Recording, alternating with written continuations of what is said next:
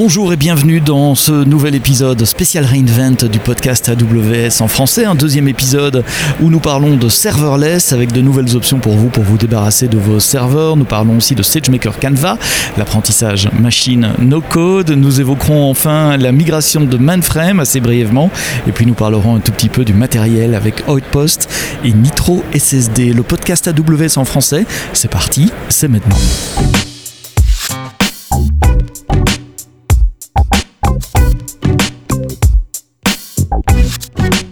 Bonjour et bienvenue dans ce deuxième euh, numéro spécial AWS Reinvent. Vous le savez, Reinvent c'est la conférence client d'AWS qui se tient annuellement à Las Vegas, Nevada, aux États-Unis.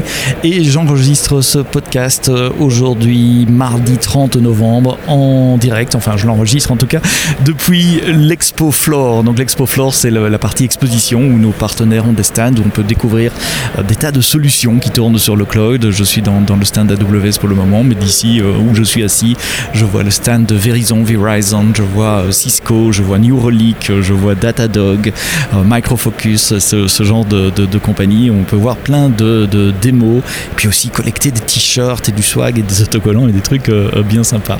Je commence ce, premier épisode du podcast avec un peu de bruit derrière moi, mais je voulais vous faire vivre également AWS Reinvent depuis l'intérieur et pas uniquement enregistrer des podcasts dans ma chambre d'hôtel aseptisée et insonorisée.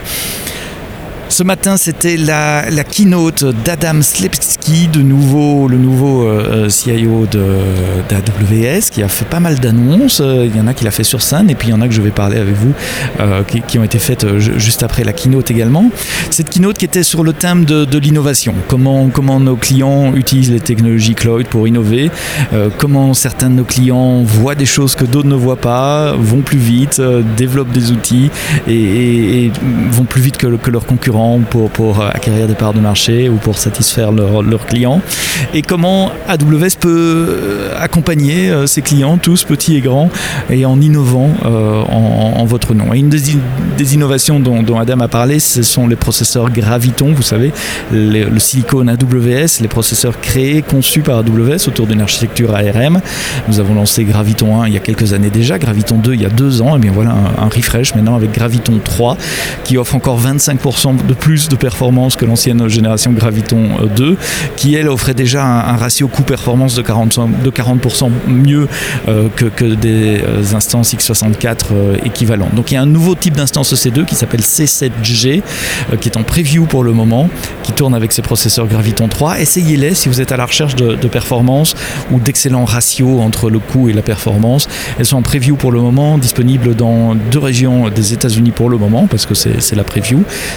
East 1, donc Northern Virginia, et US West 2, donc euh, Portland, Oregon.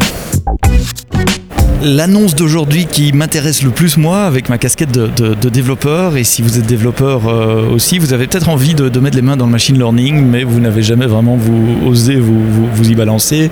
Et quand vous écoutez vos collègues spécialistes qui en parlent moi ça a l'air douable faisable mais c'est pas enfin voilà nous annonçons une nouvelle capacité, une nouvelle fonction dans SageMaker qui s'appelle SageMaker Canva qui vous permet de générer des modèles et de les tester sans écrire une seule ligne de code. Donc tout avec une interface graphique.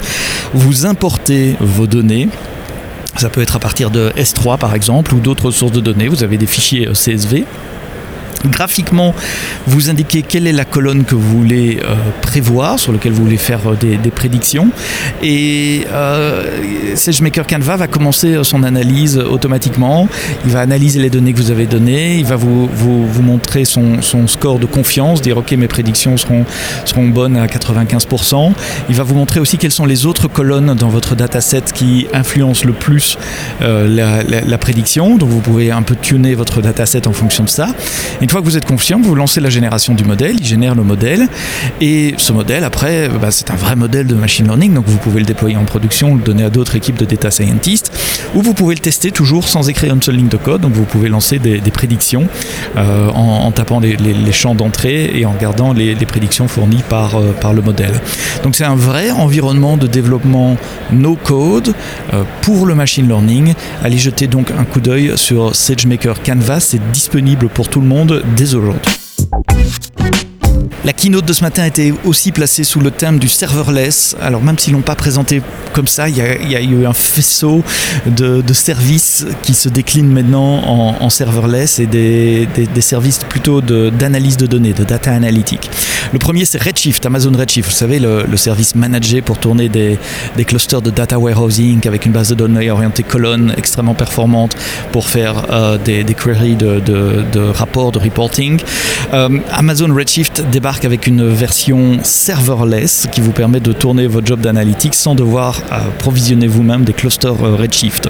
Donc c'est entièrement serverless, euh, c'est du scale to zero, donc quand vous l'utilisez plus, ben, il est plus là. On garde juste le stockage évidemment pour pouvoir euh, reprendre un nouveau job, job et le, cluster va, va grandir automatiquement en fonction de la quantité de, de, de, jobs, de queries que vous lui euh, soumettez. C'est mon collègue Danilo qui a écrit le blog post qui vous montre tout ça, comment ça marche. il y a deux unités de, stockage, de, prix, une en fonction du compute, mais je le répète, c'est un scale to zero, donc quand, vous ne l'utilisez pas, bah, il n'y a, plus rien. Euh, et puis après, ça, monte avec euh, selon votre utilisation. Et puis évidemment, il y a l'unité de prix de, stockage. Quelle est la, partie euh, de, stockage de données, le, volume de données que vous gardez dans votre cluster? C'est un public preview, donc il ne faut pas s'inscrire. C'est disponible en, Northern Virginia et Europe, c'est aussi Francfort et Irlande. Et dès que vous commencez à, à l'utiliser, on vous donne 500 dollars de crédit qui seront crédités sur votre compte automatiquement pour vous donner justement la possibilité euh, d'explorer euh, Redshift et d'essayer vos workloads et d'essayer vos, workflows sur, euh, sur Redshift. Donc ce sont des, crédits qui, qui vous permettront de tester Amazon Redshift Serverless sans devoir débourser un centime ou un, dollar. Et ça va couvrir vos, vos coûts évidemment de compute, de stockage, les, les snapshots uniquement pour Amazon Redshift évidemment. C'est pas 500 dollars qu'on vous donne sur votre compte AWS, mais ça vous permet de tester ce service-là sans rien dépenser.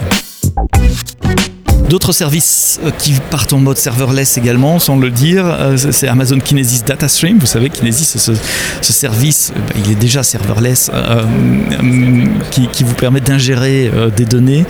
Une des difficultés à l'utilisation de, Kinesis que nos clients nous rapportaient, c'était de, devoir anticiper la taille du cluster Kinesis. Donc en fonction du, volume de données qui rentre, autant bien en bande passante que nombre d'événements, vous allez devoir prévoir un cluster Kinesis plus ou moins grand, on appelle ça des shards, vous devez créer plus ou moins de shards, et puis on a des tas de clients qui ont développé des scripts euh, qui rajoutent des shards ou qui diminuent des shards en fonction de la charge de leur application.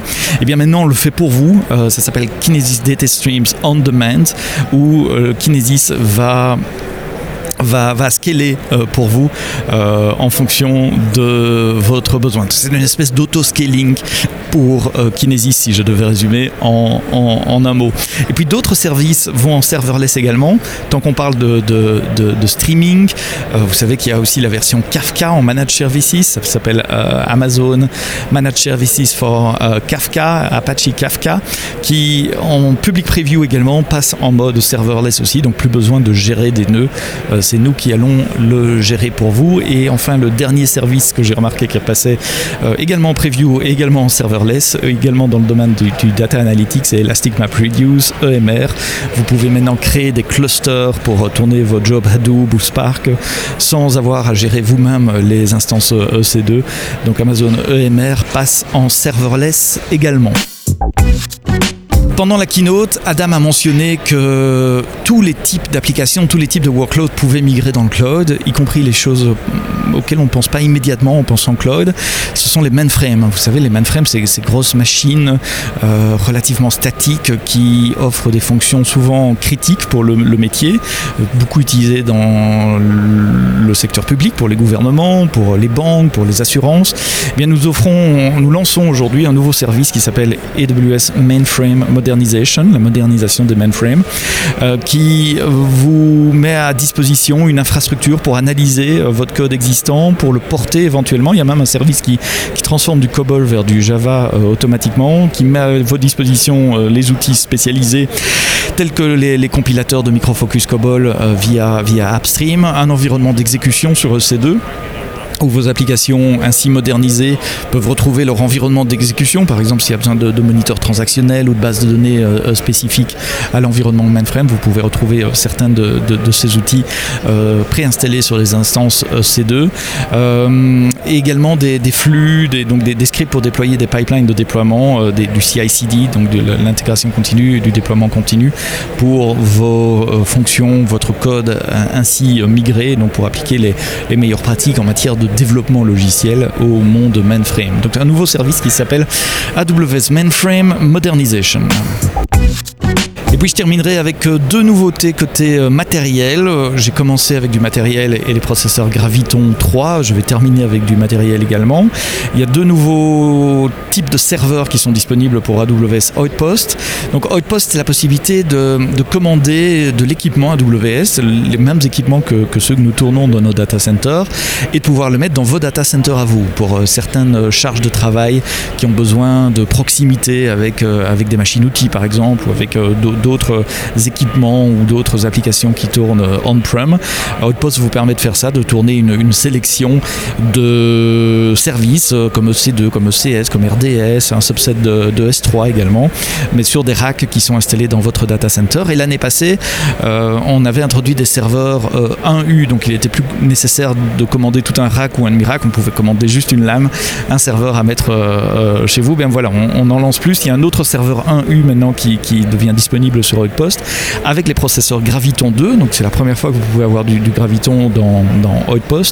Et puis il y a deux nouveaux serveurs 2U, euh, donc deux épaisseurs euh, avec des, processeurs Intel Ice Lake euh, avec jusqu'à 64 vCPU pour l'un, 128 vCPU pour l'autre, 256 Go de mémoire et 7,6 TB de stockage. Donc des nouvelles options de compute pour Outpost.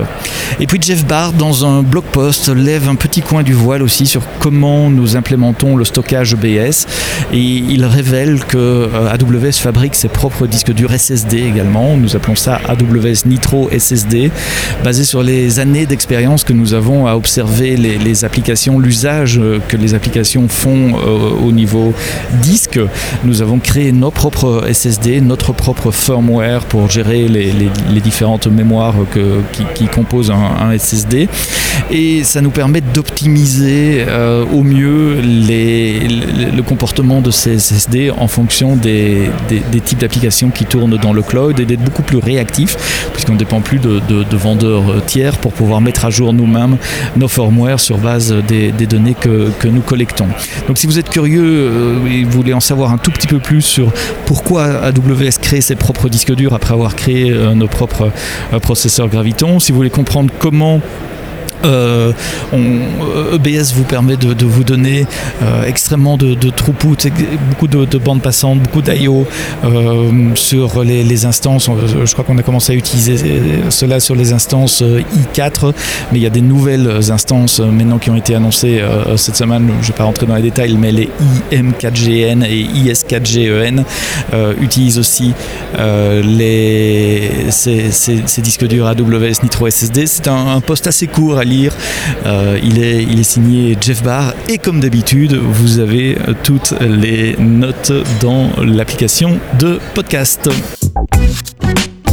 Voilà pour ce petit récap de la keynote d'Adam ce matin à AWS Reinvent, la conférence client d'AWS. Enregistré, euh, ce podcast enregistré depuis la partie exposition, vraiment au cœur de la machine Reinvent, ce qui explique le, bruit de fond derrière moi, mais je voulais vous faire vivre l'ambiance de, Reinvent également avec euh, ces podcasts spéciaux. Merci de nous avoir écoutés euh, jusqu'au bout. Il y aura encore un autre podcast demain et probablement encore un jeudi, donc ça sera quatre podcasts courts récap de, Reinvent. Euh, demain, c'est la keynote de, de, Swami, donc ça va être une keynote très orientée euh, apprentissage machine, machine, machine learning. Euh, n'oubliez pas qu'il y a des récaps en vidéo également. C'est tous les après-midi à 4h30 sur le Twitch d'AWS, donc twitch.tv slash AWS, et sur mon Twitch perso à moi, Twitch TV slash Seb AWS. Demain, je serai accompagné par un AWS Hero français qui s'appelle Jérémy Rodon qui travaille pour Devoteam Revolve. Voilà pour les petites annonces. Merci d'avoir écouté ce podcast AWS en français jusqu'au bout. Rendez-vous demain pour un autre numéro spécial AWS Reinvent. Et d'ici là, quoi que vous codiez, codez-le bien.